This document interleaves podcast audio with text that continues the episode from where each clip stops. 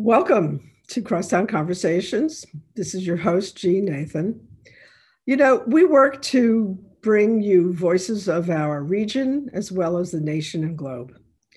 Um, whether it is cultural, environmental, um, urban, or political, we work to help you understand what people are talking about. So here goes. Oh, classy. Um, this has been a bizarre congressional race, I must admit, but all races have a bizarre quality to them in one way or another, I suppose. But Louisiana. but this one in particular, I would say, has been kind of bizarre. First, before we talk about the merits of, of anybody in the race, and I, I know that Gambit has um, endorsed, is it Gambit or have you? Which one has I, I, personally have never endorsed anyone. I do oh, not endorse, never have, and don't okay. expect that I ever will. Certainly not as long as I'm writing a column. I'm one vote out of four on Gambit's editorial endorsement committee. Okay. All right, so it's Gambit that endorsed. But before we get to that, let's let's talk about this race and and characterize the, what's going on. To me, it has seemed to be, um, first of all, not really on a lot of people's uh, radar screen to, for openers, um, and then it got uh, so, and, and neither of the two people have been, I think, tell me I'm wrong, all that really visible. Uh, probably people who are paying closer attention to politics are aware, but those of us who, you know, sort of pay attention when it's time to vote um, uh, have not been terribly aware of either of the candidates and their activities. Um, the first spot that came out from Troy made a good case for what he's gotten done. Um, and then um, it, it, started turning nasty, of course. And, and a lot of the nastiness initially, it seemed to me, was coming from um, Karen Carter's campaign. And then, of course, it's been a back and forth. You give me your perspective on, on how this race has been going and, and, and where you think we are right now. Well, um, let me go back to the primary just briefly. And by the way, let's refer to her as Karen Peterson to avoid uh, confusion between Carter okay. and Carter Peterson. So it's Karen okay. Peterson and, and, Troy Carter, and they're not related. Right. Uh, the race has actually been unfolding on two different levels. And I wrote about this in a column back in the primary. Peterson is running kind of a national campaign. Most of her money comes from national sources outside Louisiana. Uh, that's not a criticism, it's just a statement of fact. Um, in fact, she called me early on when she, right after Cedric Richmond announced that he was not going to run. And she said, I'm in the race. I'm going to run. I'm going to have lots of national support. And she has that support because of her tenure uh, on two, two levels. She was for eight years chairperson of the Louisiana Democratic Party. And during that time, she was also a national vice chair of the Democratic National Committee. Those two positions gave her a ton of national Democratic contacts. People like Emily's List, the, the, the Progressive Caucus PAC, and other uh, political players and donors on the national level. Troy Carter has been a city councilman, a state representative, and a state senator. He basically has contacts and donors on the local and perhaps regional level. So if you look at their campaign finance reports, uh, the vast majority of Troy Carter's contributions come from in the district or in the state of Louisiana. If you look at Peterson's campaign, the vast majority of the money that's being spent on her campaign, probably 80% or more, is especially when you consider the PACs and super PACs, is coming from outside Louisiana. There's nothing wrong with that. It's just a statement of where they draw their strength and where they get their money. Um, and, and Peterson has run, that's why I say she has run kind of a national campaign, uh, whereas uh, Carter has run more of a local campaign talking about issues that uh, local folks, and, and, and if you look at the support, the endorsements that they've gotten, uh, Carter has about three or four times as many endorsements from people in the state of Louisiana. And what was most telling to me, and this gets us into the runoff, both of them are state senators right now. There are a total of 10 African American uh, state senators in Louisiana. Of the eight who are not running, all eight of them have endorsed Troy Carter. And that shocks me because you would think that, you know, two African American senators from New Orleans, they would kind of split that up, uh, especially since uh, a couple of the uh, state senators, I believe, uh, I can only name one, but I think there's probably more than one female African American state senator, but all of them are endorsing Troy Carter. Not one of them is endorsing Karen Carter Peterson. And I thought, wow, that's kind of telling. You know, that, that there's something going on there about her relationships with the people who know her and Troy Carter best. Right. And ha- have you actually talked to or interviewed any of those um, legislators uh, and seen why they endorsed Troy versus her? Uh, I, I spoke with one recently, uh, and he, it's uh, uh, Senator Joe Bouie from New Orleans. It was an informal conversation, and he just smiled and said, "Yeah, it, it kind of says a lot." That's all he said. I think it, he was talking about, you know, the fact that uh, it's about how, how they get along with their peers. You know, and in a kindergarten report card, it was always uh, plays well with others. Well, I think the, the verdict is that Troy plays well with others better than Karen does eh, within that sandbox of, of the state Senate. But that's an important sandbox. And, and each of those senators uh, has uh, constituents. And when you look at the list of endorsements that we, that we got, uh, we being Gambit, we asked each candidate to give us a list of their endorsements. So we took what they gave us and they all each gave us every single endorsement they had. It was about more than three to one uh, behind Carter. Now you can turn that to your advantage and say, oh, he's the insider candidate, and, and there's been some of that back and forth. Uh, but you know, some, this election will tell us if endorsements matter on one level. Well, you know that uh, it seems to me historically those endorsements are important um, when there's no other a major factor that's one way or another and, and sometimes they're unimportant. I mean it, it's kind of depends on the race. It's it's it's, it's tailored to every race. Would yeah. you say voters vote based upon the information they get.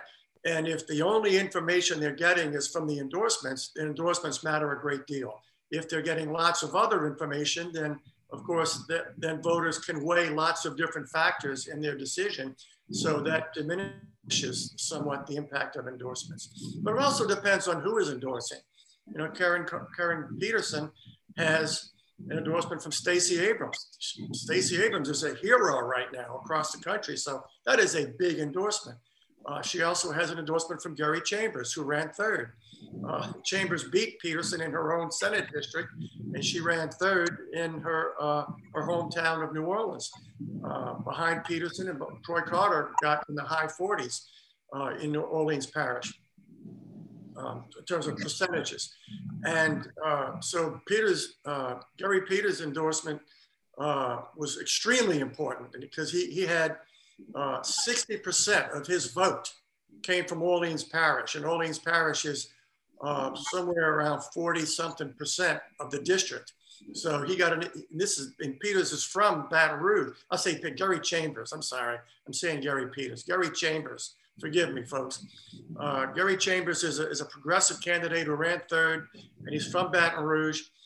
Uh, but he did really well. He got most of his vote in Orleans Parish, and most of that vote was white. It was young white progressives and that's a that's a that's an important vote. It's a, it's the, a big part of the vote that elected uh, LaToya Cantrell as mayor. It's a big part of the vote that elected Jason Williams as DA.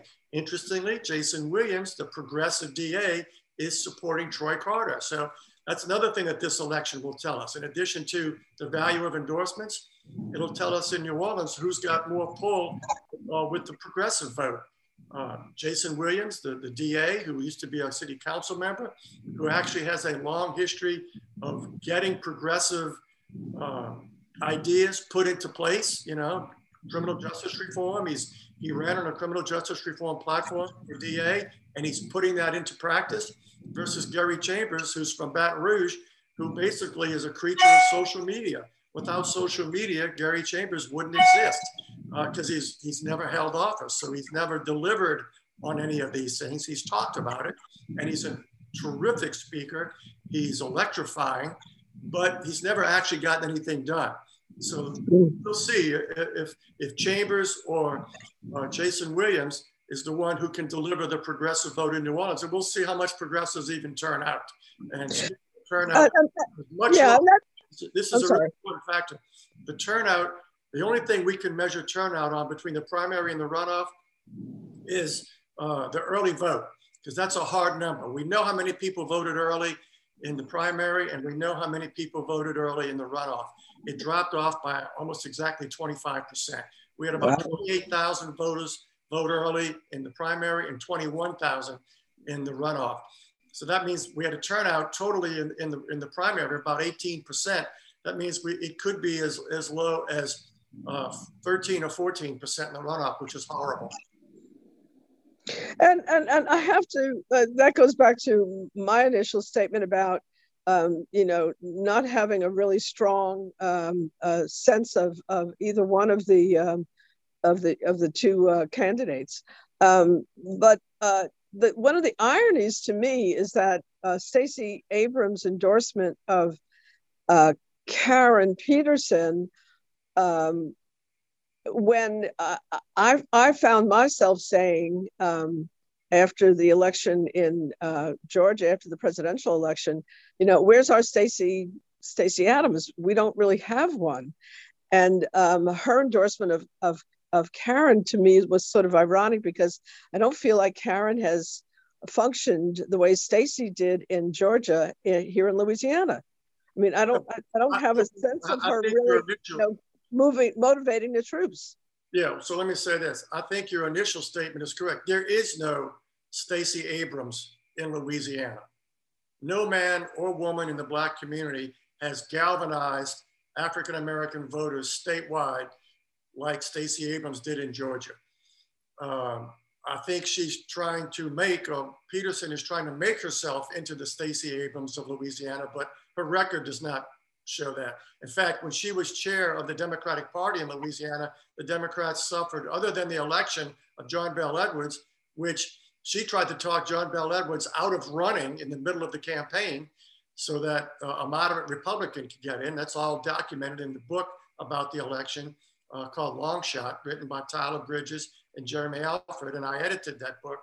Uh, so she's been almost the anti Stacey Abrams in a sense. Not that she's against Stacey Abrams, but uh, the Democrats suffered their worst defeats uh, in modern history in the legislature uh, and uh, in local elections. The Republicans grew exponentially while Karen Carter Peterson was chair of the state Democratic Party. That's just a matter of fact. It's, it's mathematics. It's not opinion. Um, so uh, the closest we had have ever had to a Stacey Abrams was 20 years ago. Cleo Fields was that kind of electrifying force in Louisiana. Uh, he's still around, but he's no longer, he doesn't have that kind of sway like he did when he ran for governor. You know, remember, Stacey Abrams ran for governor and almost won.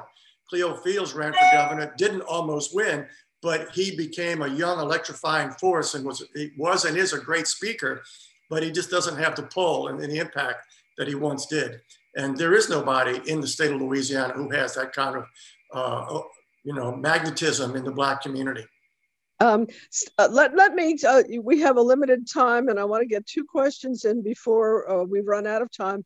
Um, one, I want to um, uh, understand, uh, again, uh, the endorsement of Gambit and just want to hear that your perspective on your, the decision to do that. And secondly, um, I want, actually I have two more questions. And the, the second one would be, how do you view um, what kind of a legislator at, at in a con- con- um, con- congressional legislator, um, either one of them would be sort of com- comparing that. And then finally, Democratic Party in the state of Louisiana, uh, is there any hope for us um, rising to the kind of dynamics that are happening um, in some other places that uh, where there is a, a gain in, in appreciation of, of, of democratic principles uh, to the detriment of the Republican Party. I mean, is there any chance that you see anywhere on the horizon that Louisiana will actually get a little purple?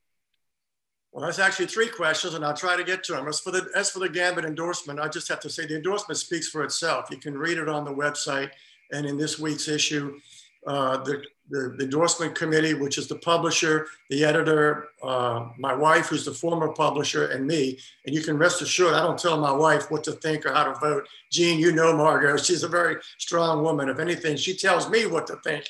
but anyway, um, uh, we interviewed all the candidates and made our decision. And an endorsement of one candidate is not necessarily a condemnation of another. We simply thought that uh, Troy was the, the best person all around to get in and, and make things happen for the district. And I'll leave it at that. But you can okay. read the endorsement, which is in this week's print edition. It's also online. Um, okay. And your second question about how will they be? I think, uh, again, Carter Peterson, if she wins the race, I think she'll be uh, someone who uh, talks about things on the national stage. I think you'll see her in front of the cameras more than you would see Troy. I think Troy would be somebody who's diving into the committee work. I think he'd be better at constituent services. It's just how each of them is wired. I think he'll be someone who's more in touch with the locals and, and dealing with their issues and working to, uh, I think he'll have a closer relationship with the president because of his endorsement by Cedric Richmond and his long relationship and friendship with Cedric Richmond, who works in the White House. Um, Cedric Richmond, of course, is the former congressman. Uh, but I think Peterson will be, uh, I think she'll, she'll be or she'll try to be the AOC of Louisiana. Uh, you know, she'll be uh, more outspoken, whereas uh, Carter will be someone more of a nose to the grindstone. Let's see what we can get accomplished. Um, okay. It's just a matter of style. Sure. Third question. Better than the other because it takes all kinds to make Congress work. Right. All right, so third question well, goes to Party, the Democratic Party in Louisiana. Democrats have a tough road to hoe in Louisiana. Louisiana is a very conservative state. It takes somebody like a John Bel Edwards, uh, you know, who's a who's a Democrat, social Democrat, but you know, not so liberal on things like Second Amendment and abortion rights, because those are lightning rod issues and and uh, litmus test issues with a lot of voters, whether they be Democrats or Republicans. You have a lot of Democrats in Louisiana who are somewhat pro-life and not necessarily pro-choice in the strongest sense. And look, there are various degrees of pro-life and, and pro-choice. It doesn't have to be an all or nothing. Uh, Roe versus Wade, if you read the decision, it talks about a trimester test. It's not an all or nothing thing. So um, uh, it's it's uh, so, just, it's going to take the right kind of leader uh, to and, and you build a party. Just, the, you got to look at how the Republicans did it. They didn't come in all at once. They started off at 3% in the 1970s and built that wall one brick at a time. And that's what it takes for the Democrats to do. They got to start building it at the local level and looking at races they can win and finding candidates who can win.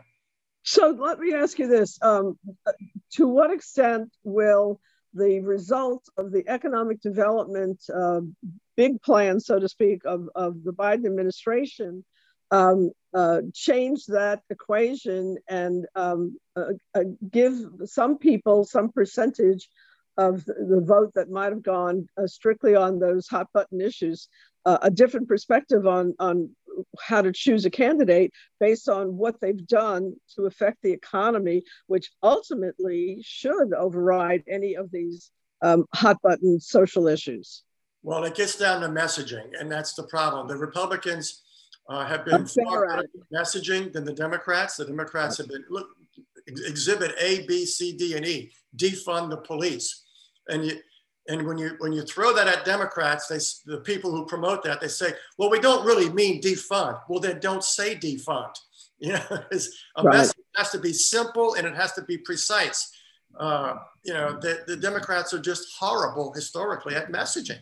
They just are. They suck at it. Why? Why? I don't know why, but they suck at it. And Republicans, you, you may not like their message, but they have they they're good at getting a message that resonates with their group. And and the other thing is, you know, Tip O'Neill was right when he said it that all politics are local, but that's not true anymore. The Republicans have nationalized politics so that if you run in Louisiana and in many southern states with a D behind your name, it's poison.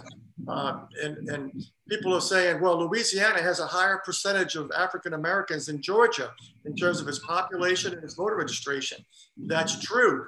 But what Georgia has that Louisiana doesn't have is a much larger uh, cohort of college educated, moderate white voters in the suburbs. That's what swung it for Stacey Abrams, not just black voters. And that's what swung Georgia in those Senate races. It was moderate white suburban voters as well as black voters. It's a coalition. It's not all of one and nobody else. It's a coalition. And that's what swung it in Georgia. That's why Stacey Abrams uh, probably actually won the Georgia uh, governor's race, and maybe yeah. she'll win it again if they have an honest election and they let everybody vote. Yeah. I uh, I'm afraid I have to go. so. question as to whether we have honest elections in our future, but we'll save that for the next conversation. Clancy, so much. It's always fascinating to hear your perspective. I learn so much every time. And uh, I wish I was paying more attention on a regular basis. I, I know that you do. You pay plenty. I got other things. Got other things yeah. I'm working on. All right. Thank you. Take care. Bye. Again, this has um, been such an interesting uh, race, this congressional race, for um, highlighting um, trends that are happening both nationally and locally.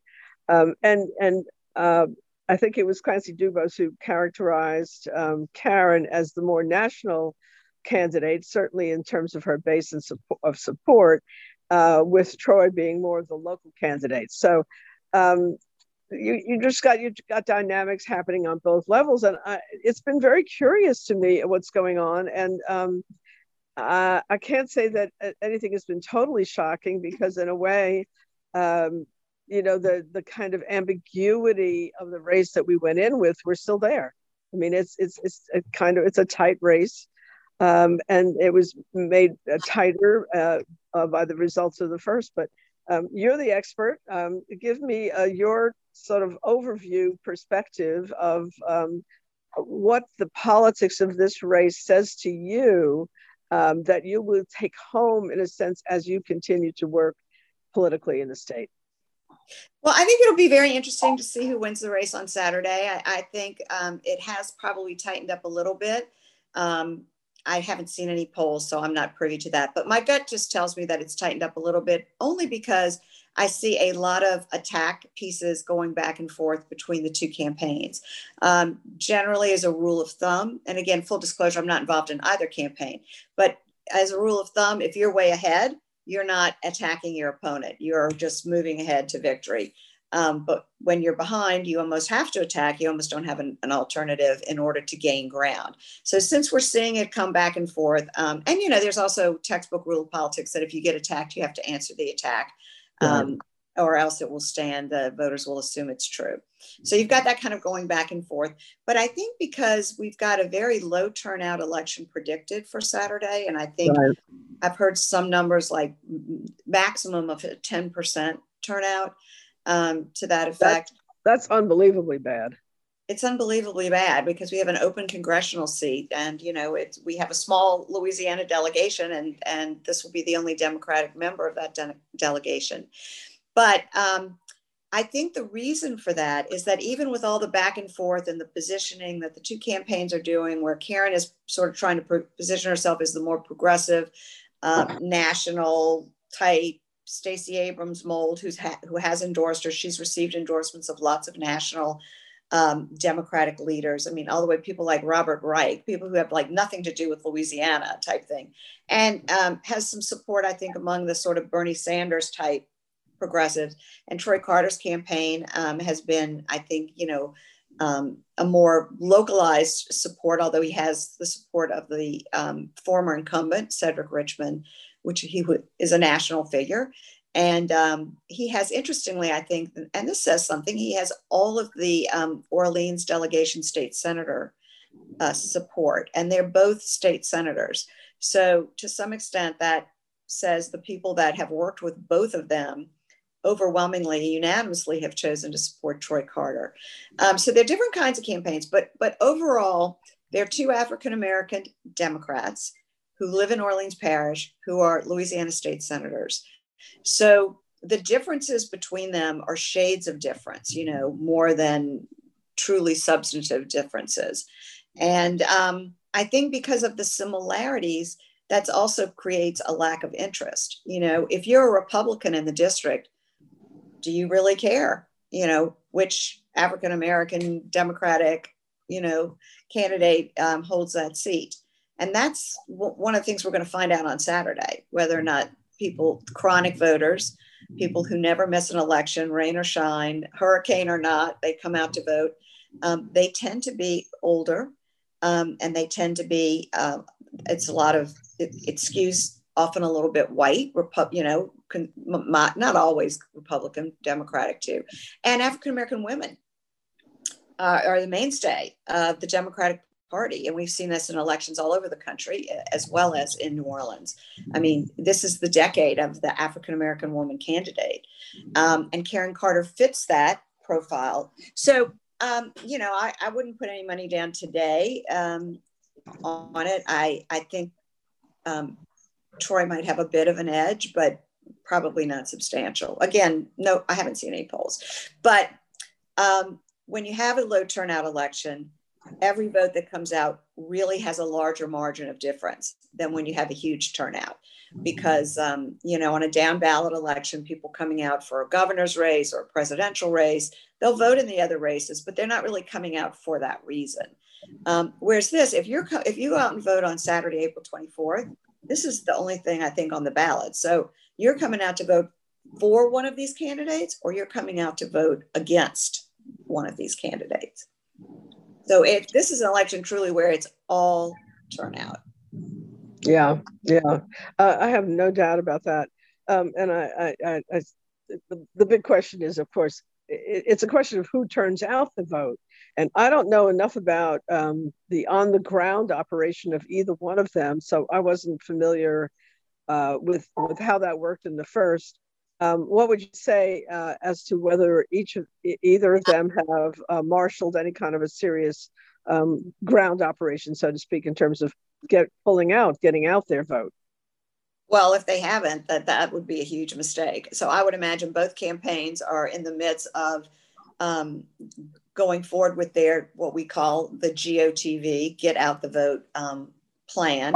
They should both have very um, detailed GOTV plans and they should have identified um, via their demographers and pollsters who their most likely voters are and make sure they get them. For example, in Karen Carter's case, she Karen Carter Peterson's case, she got Gary Chambers' endorsement, the, the candidate who finished third and and got um, a, a, substantial amount of the vote. In fact, she she wasn't that far ahead of him in percentage, but she has his support. So you know that would be a natural place to go is to identify who were his voters and try to turn them out for her. Um, troy carter has you know support amongst a lot of elected officials local elected officials. They have constituencies they have call lists they have text-based lists you know. If i were working his campaign and i'm sure they're doing a good job of identifying those people and getting those people out to vote on saturday. So you know it's a it's it, if it's a beautiful day like today uh, uh, you know on april day one thing they don't have to contend with i've been in april elections where we had jazz fest and um, that's even more challenging. Right yeah. but um, they don't have that. Um, but you know i just think again because of some of the even though the campaigns are trying to point out the differences i think the public may overall see a lot of similarities between the two and that may make them less inclined to, to vote. It's really a shame. I think, you know, both both parties and, and really the whole electorate needs to get more engaged in the importance of voting. Well, that actually leads me to uh, my next question, which isn't so much about um, the two candidates as it is about the two parties in our state and, and the fact that we have in many ways become a one party state. We've identified, um, self identified, and, and um, observed nationally as a quote state because we have um, a preponderance of Republican voters um, when you come right down to it right now. Um, uh, why isn't the Democratic Party in a state with such a large Black vote uh, stronger? What is um, holding? Holding this party back. And, um, you know, again, uh, I've just finished uh, the interview with uh, Clancy, and, you know, his, his feeling is that um, the messaging, Democratic messaging, is just not strong enough, and the Republicans are kind of eating the Democrats' lunch when it comes to messaging. I mean, you're in the messaging business, so how do you feel about that? Well, I, I, I would have a, a little bit of a different viewpoint. I think that, you know, we're a uh, traditionally and have been a very conservative state. Um, but we, we are a red state with a Democratic governor. And I know that that may be an anomaly and we may not see that again, or we may, you know. And when you have a Democratic candidate like a John Bel Edwards, who um, has very clear messaging about being pro life and pro gun and uh, from a family of law enforcement, you know, and he was running against, you know, a candidate with a lot of issues, a lot of problems. Um, the stars lined up and he was able to win the election. And he had the support of many Republican, I would say many, but he had very strong support from it, like Newell Normand at the time, who was sheriff of Jefferson Parish, immensely popular elected official, and you know people look to for his opinion. Um, so I think, you know, I don't think you're going to see any statewide elected Democratic elected officials in the mold of a Karen Carter Peterson here because the state doesn't lean that way. Um, but that Democratic bloc voting and that African American, which is a large part of that Democratic bloc voting, um, can impact for sure who gets in a runoff. Um, so you know there there is a there is a power block there, but the question is, can you get to the can you get to the win? And that's problematic because of where we are in terms of GOP messaging. I mean, I think the GOP party Republican Party is in a lot of disarray at the moment. You've got a lot of people who were Trump Republicans, avidly so, still are. I would imagine will continue to be. And then you've got Republicans who were not comfortable with Trump. And, you know, now when people survey Republicans, it doesn't take into account the Republicans who have literally left the party because of Trump and become independent voters, if not Democratic voters. I personally know of a number of friends who, lifelong Republicans, who after Trump change their party affiliation, mostly to independent. But hmm. nonetheless, now when you're polling Republicans, you're polling what's left of that. And it tends to be, you know, on the more extreme right wing element. So, but, you know, we're a conservative state. I believe we will continue to be a conservative state. I think Governor Edwards has done a great job of walking a very fine line. Um, and in the middle of COVID, you know, um, did a great job of protecting the public health and and not um, being so far to the left that it, it just created kind of a, could have created kind of almost total rebellion against against what he was doing. I mean, there were some people, there were people in the legislator legislature who wanted to um, uh, get rid of him, but um, you know that didn't really go anywhere. But we do have a very conservative legislature, uh, much more so than we have had in recent past.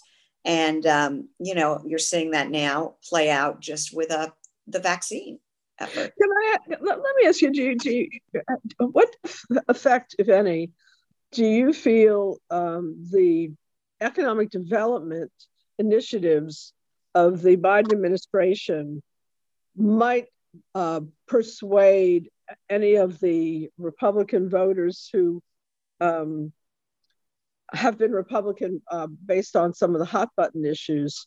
But when they see the effects on their bottom line, and, and let's say not just the relief, initial relief that has come through already, but um, actually, uh, if they really do execute some major economic development and infrastructure and, as they say, soft infrastructure initiatives, um, do you see that um, uh, loosening uh, up the Republican vote at all, or maybe not so much? It might. It all depends. Again, and this is where messaging plays such a large role.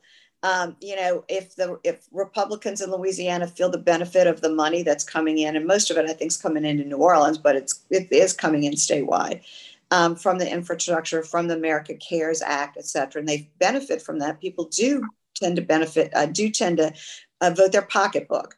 But if the messaging is that, you know, um, and I've seen this because we're so polarized that the messaging is no matter what good things happen, it was the other party that was responsible for it, regardless of the facts, then, you know, that may not play such a role. But when people are happy and satisfied and feel like um, things are better than they were, they tend not to want to make a change. Um, and so, you know, that would bode well for any incumbent uh, Democratic elected officials. But, um, you know, we will see. I mean, right now the polling nationally is very good for Joe Biden and um, and the the job he's doing, and that you would naturally think would have some spillover effect. Well, we're in a world where everybody's in their silos, and if you know you're listening to a a Fox News commentator um, is not going to give, or a right wing radio commentator, it's not necessarily going to give credit um, to the administration for that. So um, we're no longer in a situation where people live listen to a lot of multiple sources of news. Yeah. And that I think has been one of the worst things that's happened in the country in terms of polarization.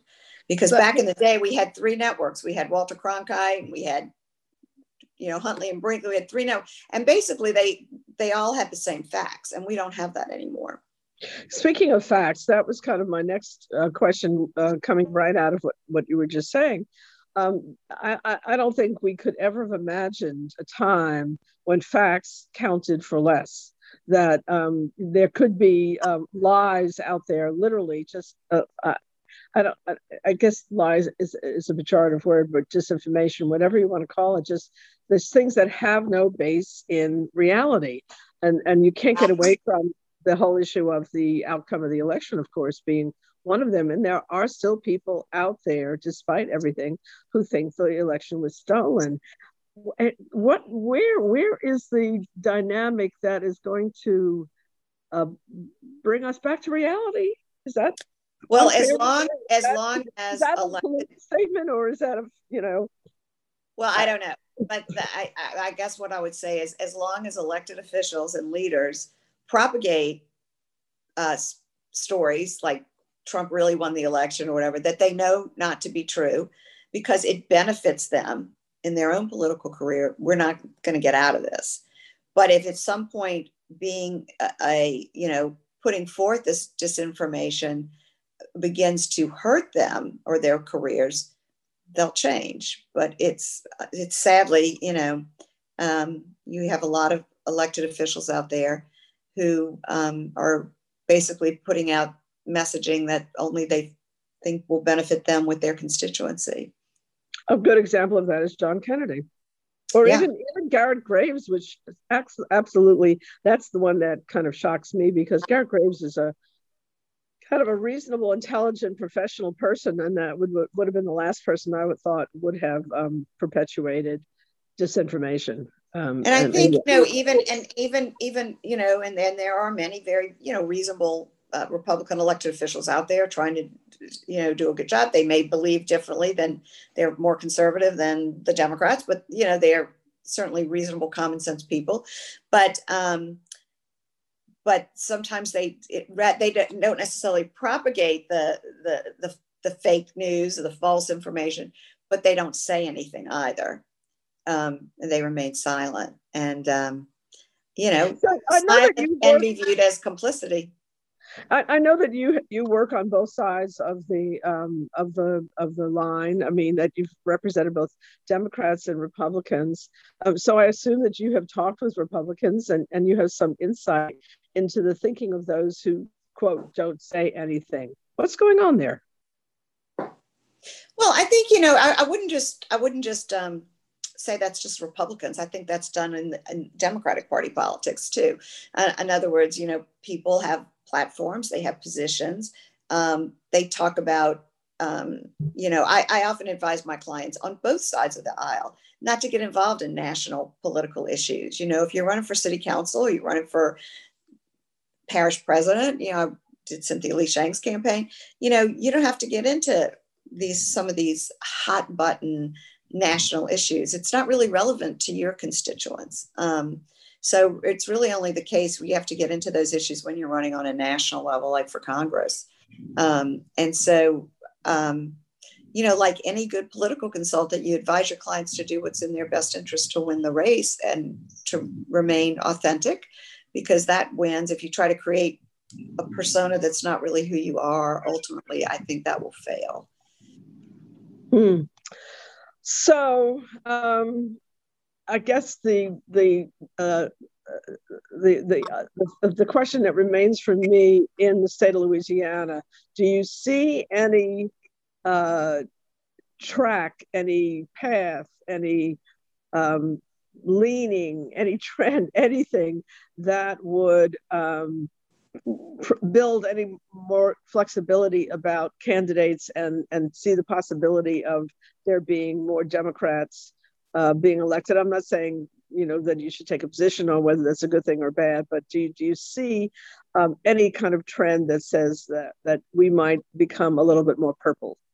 The only thing I can say is, you know, obviously it's possible because John Bell Edwards did it, um, so it's possible, but it's it's not likely you know. Um, now there is a new Democratic Party chair, um, Katie Bernhardt from Lafayette, who um, uh, I guess replaced Karen Carter Peterson um, and as chair of the of the state party, and um, I, I, my understanding is that she's much more in the John Bell Edwards mode, much more moderate, much more about how do we win elections, not so much about how do we stand on a soapbox and talk about issues that you know that we care about. Because at the end of the day if you're not in power and you're not in office you can't actually do anything. So you have to get there first and you have to find ways to get there. And you know um, as tip o'neill said all elections are local. So we start out locally and you know if, if um, you have a an elected uh, you have a candidate who is a democrat running in a majority republican area um, you know, and they are moderate and middle, middle of the road, and most importantly, likable, because still people vote for the candidate that appeals to them. You know, the old "I'd like to have a, a beer with this person." Yeah, as a person, because yeah. politics is very personal. So the yeah. more personable candidate can win, even if the quote, you know, philosophy maybe doesn't you know hold exactly to the theology or the ideology of, of the of the party. Um, i think julia will be interesting to see what we see with julia letlow who's you know taking her husband's um, spot in congress who seems to be uh, willing to not toe the party line 100% and she's been out talking about getting vaccinated. And she lost her husband to covid. And she's a woman and she's an academic. And um, you know so on both sides of the aisle. You know, you I, we hope to see people who aren't too extreme um, either way. But it's hard when you get to Congress and you're part of caucus, and uh, it's hard to buck that caucus. Ask Mary Landrieu. Yeah, right. Um, so, um, one last question: We uh, are our show program on WBOK, which is the urban station in the city. And um, I, I would have to say that a lot of what you call the super chronic voters, the Black women, um, listen to uh, the station. So, um, you know, what words would you have for them on this election? I would say do your homework, look into both candidates, look into, there's a lot of information on them. They've been around a long time, both of them, they've served a long time. But most importantly, vote. Get out to vote because we know that around the country, there's movements and in our own legislature to make voting more difficult. And it's not something we can ever take for granted. And a 10% turnout is pathetic. And so I would say to all people, black, white, male, female, whatever, um, it's a it's a huge privilege to be able to vote. And even if it's an election you don't think is going to make a whole lot of difference to you, I think it's important to exercise your vote, show up to the polls, um, these candidates are different. You know, they may be similar in many ways, but they are different. So look into it and, and pick the one that you think best matches your point of view. Karen um, Carvin, uh, one of the erudite um, political media uh, folks in, in, in this market, and, and thankfully, um, one who has uh, taken her father's um, uh, capabilities forward. And, and he, of course, was one of the very first people I ever met in the city of New Orleans when I first came here uh, years ago. Too many to, to say, but I, I, I, was I was crazy about him and, and I loved listening to him and loved listening to you. And I really appreciate you taking the time to talk with us on the show today. And I agree with you, everybody. I'm doing this because I want folks to vote. And um, just reminding you, there is an election coming up this Saturday, and it is really important to to get out there and vote. And since the turnout will not be high, um, you don't have to worry about all these voter suppression issues in terms of, you know, making it difficult for people to stay online. We're not going to have long, long lines. Just get out there and vote, folks. Okay. Thank you so much, Karen. Uh, we'll check in later. We'll see. All right, James. Thanks for having me. It was a pleasure. All right, so now let's talk about how we are reopening our cultural venues and putting our creative artists back to work. And let's uh, look also to the long term future and see how we can do a better job of supporting our culture bearers and our creatives so they can build sustainable careers. If they do, we can become the leading global cultural city we should be. We have more talent, more heritage, more innovative art forms than most cities in the world. Um, I think a lot of you know that in addition to doing this show, I head up something called the Creative Alliance of New Orleans, or CANO, and we're in the business of trying to boost our creative industries. And Chuck Perkins is a co-chair of CANO, but he's also the founder and owner of Cafe Istanbul. And he's all about growing our culture and proved it big time when two and a half months ago, he was one of the first music venues to reopen, put those musicians back on the stage. He's also a poet, spoken word artist, a musician, and has hosted a program on this very station, which I used to listen to, Chuck. Um, one more thing, I want to just um, mention this before we get started. Um, we're in the middle of a big fundraising drive right now called Give NOLA. Um, it it uh, is on now and it continues through the fourth of the month, um, May fourth rather, and um, it's it's really all about raising money for nonprofits and making things a little bit easier. It's been a really tough year, so this is more important than ever. Um, and Cano, Creative Alliance of New Orleans, hopes that you'll consider making a small contribution to us to advance the creative industries. And so um, you, all you have to do is go to um, Give NOLA and search for Creative Alliance of New Orleans or just plain Cano, C A N O. All right, so let's get on to this, why this is so important. And first, Chuck, if you just give us a little bit of a taste of um, your talents and and and how you came to um, open up early. I mean, uh, that's pretty early, two and a half months ago. Yep. Well, um, I mean, I'm not I'm not like a trust fund baby. I, I don't. It's not like I have a lot of money. so, you know, you got to try to make the thing work. You know, and if you see a, a window, an opportunity to make some money that allow you to pay like the the, the the light bill or the insurance or something like that. You gotta you know do what you have to do you know so yeah so we've had a we've had a few events i am starting to see some light at the end of the tunnel uh, i'm starting to get a lot of um, calls uh, for for future shows so i'm super excited about that and um, a lot of events uh, private events with folks right i do all kinds of stuff Jeanne i mean to be to be honest with you like i cafe istanbul isn't the kind of place we don't survive on grants at all. Like I've never gotten a grant. And so we, really? you know, so when people call and say, "Hey, I I need to, I want to have a conference, I want to have a comedy show, I want to have whatever," it's like we could do that. You you you know, you, let's find a date for you, and we're gonna make it happen. So I try to be flexible, nimble, and and you know, and you know, and and you know, so it works out for me. But a lot of times there are people who need a certain kind of space, and and so it works out for them too. What's coming up? Um, well, um, let's see. I have uh, I have some young, some very young musicians who've been doing some stuff on Thursday nights. I'm really excited about that. They, you know, it, it looked like it's the kind of thing that's going to build into something. You know, I, I have uh, uh, uh, some other musicians been getting together on on a Monday and said like uh, the great like Nicholas Payton came by this last Monday. Yeah.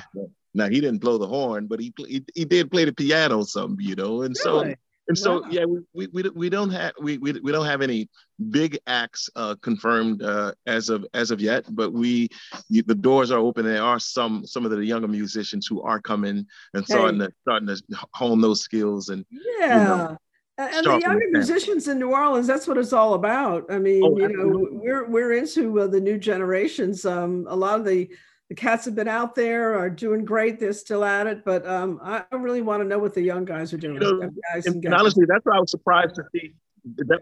That's why I was surprised to see Nicholas. You know, but you you know he knew you know who was who was there, but he you know he seemed like he had a pretty good time. You know, you know, um, playing with some of the younger cats. So that was a good thing. I was wow, it was good to see him in great. there. That's great. So what? And, and um, I, I will say this, Jeanne. Yeah you know, so October in October we, we they're talking about having Jazz Fest in October. Yeah. And so if that if in fact that does happen we're going to have some really big you know some exciting things happening then but i, I got both fingers crossed because i don't know that any of us are like 100% certain that it's going to happen well i hope i hope it does and uh, you keep me um, alerted to what you're doing so we can uh, put it on the show and make sure everybody hears about it and put it in the newsletter. We'll you know, that newsletter we got, that's got about 20,000 people signed up on it now. So you be sure and uh, push your stuff in you know okay. um, and and anybody out there listening uh, all you have to do is um, you know drop us a line at the creative alliance check out our website and and um, and get uh, yourself signed up to get the uh, newsletter um, share with me a little bit of um, how how the musicians have been talking about what's going on how you see us coming out of this and let's talk about you know cano and and and um, i got to be honest I, i'm really on a push we got to raise some money because we don't have a door actually where we can have people come in and all the time. Most of our venues are, are free. And so um, these contributions from something like Give NOLA Day uh, that, you know, culminates on the 4th, it's important to us. You know, um, it's, it's a, it's an unfortunate thing with the musicians because I, like I heard a guy say in, in an interview, he said that they were the first people to be, you know, pushed out of work, said, okay, we got to have to close the, the bar down. So they were the first to lose their jobs and like some of the last to be called back to work. And you know and so you know i guess like everyone else you know you got to be flexible and maybe you got uh, like um i saw this guy blake amos a, a guitar player but you know over the pandemic he's been doing uber right? So you got to come up with other ways to try to figure out how to how to how to make some money yeah it's been uh it's really been tough and and and that it's really it's a double whammy for the uh, creatives in town because they got their venues closed down uh, to show their work, uh, perform or exhibit their work at the same time that they lost their hospitality industry day or night jobs. So it's it's really been rough. What um, how do you feel about what we're trying to do with this? Um, you know, we're trying to do this strategic plan to come up with some better ways for us to invest in and support um, uh, the creatives in our city. What what's your sense about um, you know uh, how this uh, will play out and how important it is? Well, you know, I think that it's critically important is, because, as you said, you know, New Orleans is a place that has, you know, we when we talk about the amount of creative people we have living in this city, we punch way above our weight class, you know. But um, the one thing that's unfortunately that has been lacking in the city is that we don't have a the, the infrastructure, um, particularly like the business infrastructure to to support it. And I think an organization like Cano is, you know, constantly out there, you know, sounding the being being a voice and you know trying to um, make our political leaders, make the people in City Hall aware and know how important the cultural economy is, and and you know know you know how important it is for us as a city to to support. Because you know I've always had this. Uh, I think that because because of the history of New Orleans, uh, we we've almost just benefited from like the music and the dance and and all, like I don't know that the city ever actively had to do anything to encourage that. It it it, it happened starting starting, starting with on their own yeah starting with starting with Congo Square. You know that was yeah. that you know and maybe even before, but that's that's where where it started. That and that's how deeply um, ingrained into the city city's DNA um, that that whole creative spirit and force is.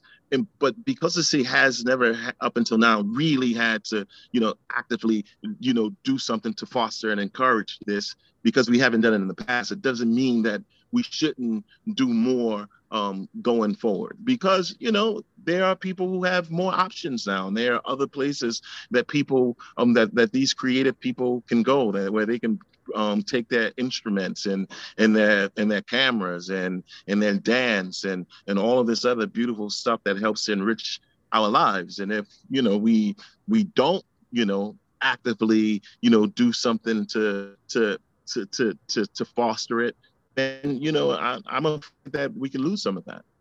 I think that I'm worried actually that we we are losing people. I don't think there's any statistics on it, but I, I am very concerned about it. Even though um, you know I can't think of any place I'd rather be during a pandemic than New Orleans, quite frankly, because uh, we eat well even in a pandemic. Let's face it, at home we all know how to cook New Orleans style. So um, it, it, in some ways that hasn't been so bad inside. I wouldn't want to be in an apartment staring out at the building across from me in New York right now. I can tell you that.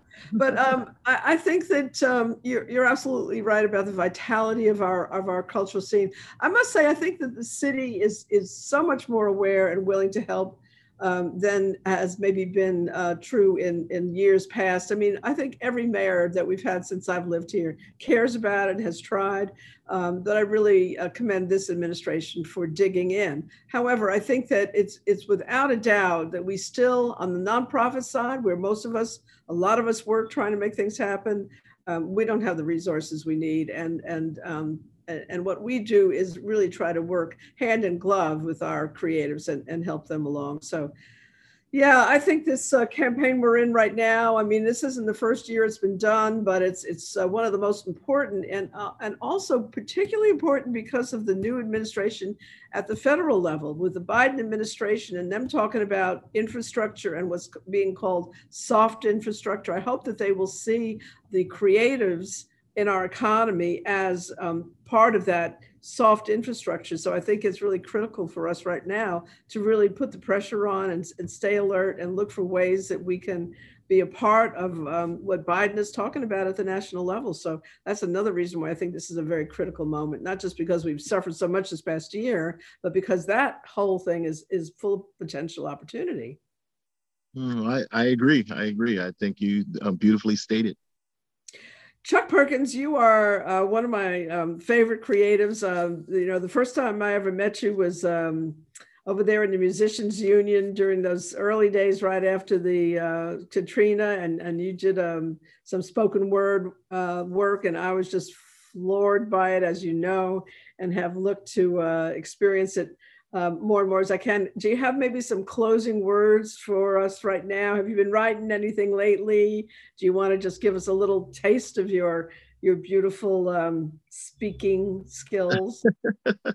um, that's, not, that's not putting you on the spot or anything, right?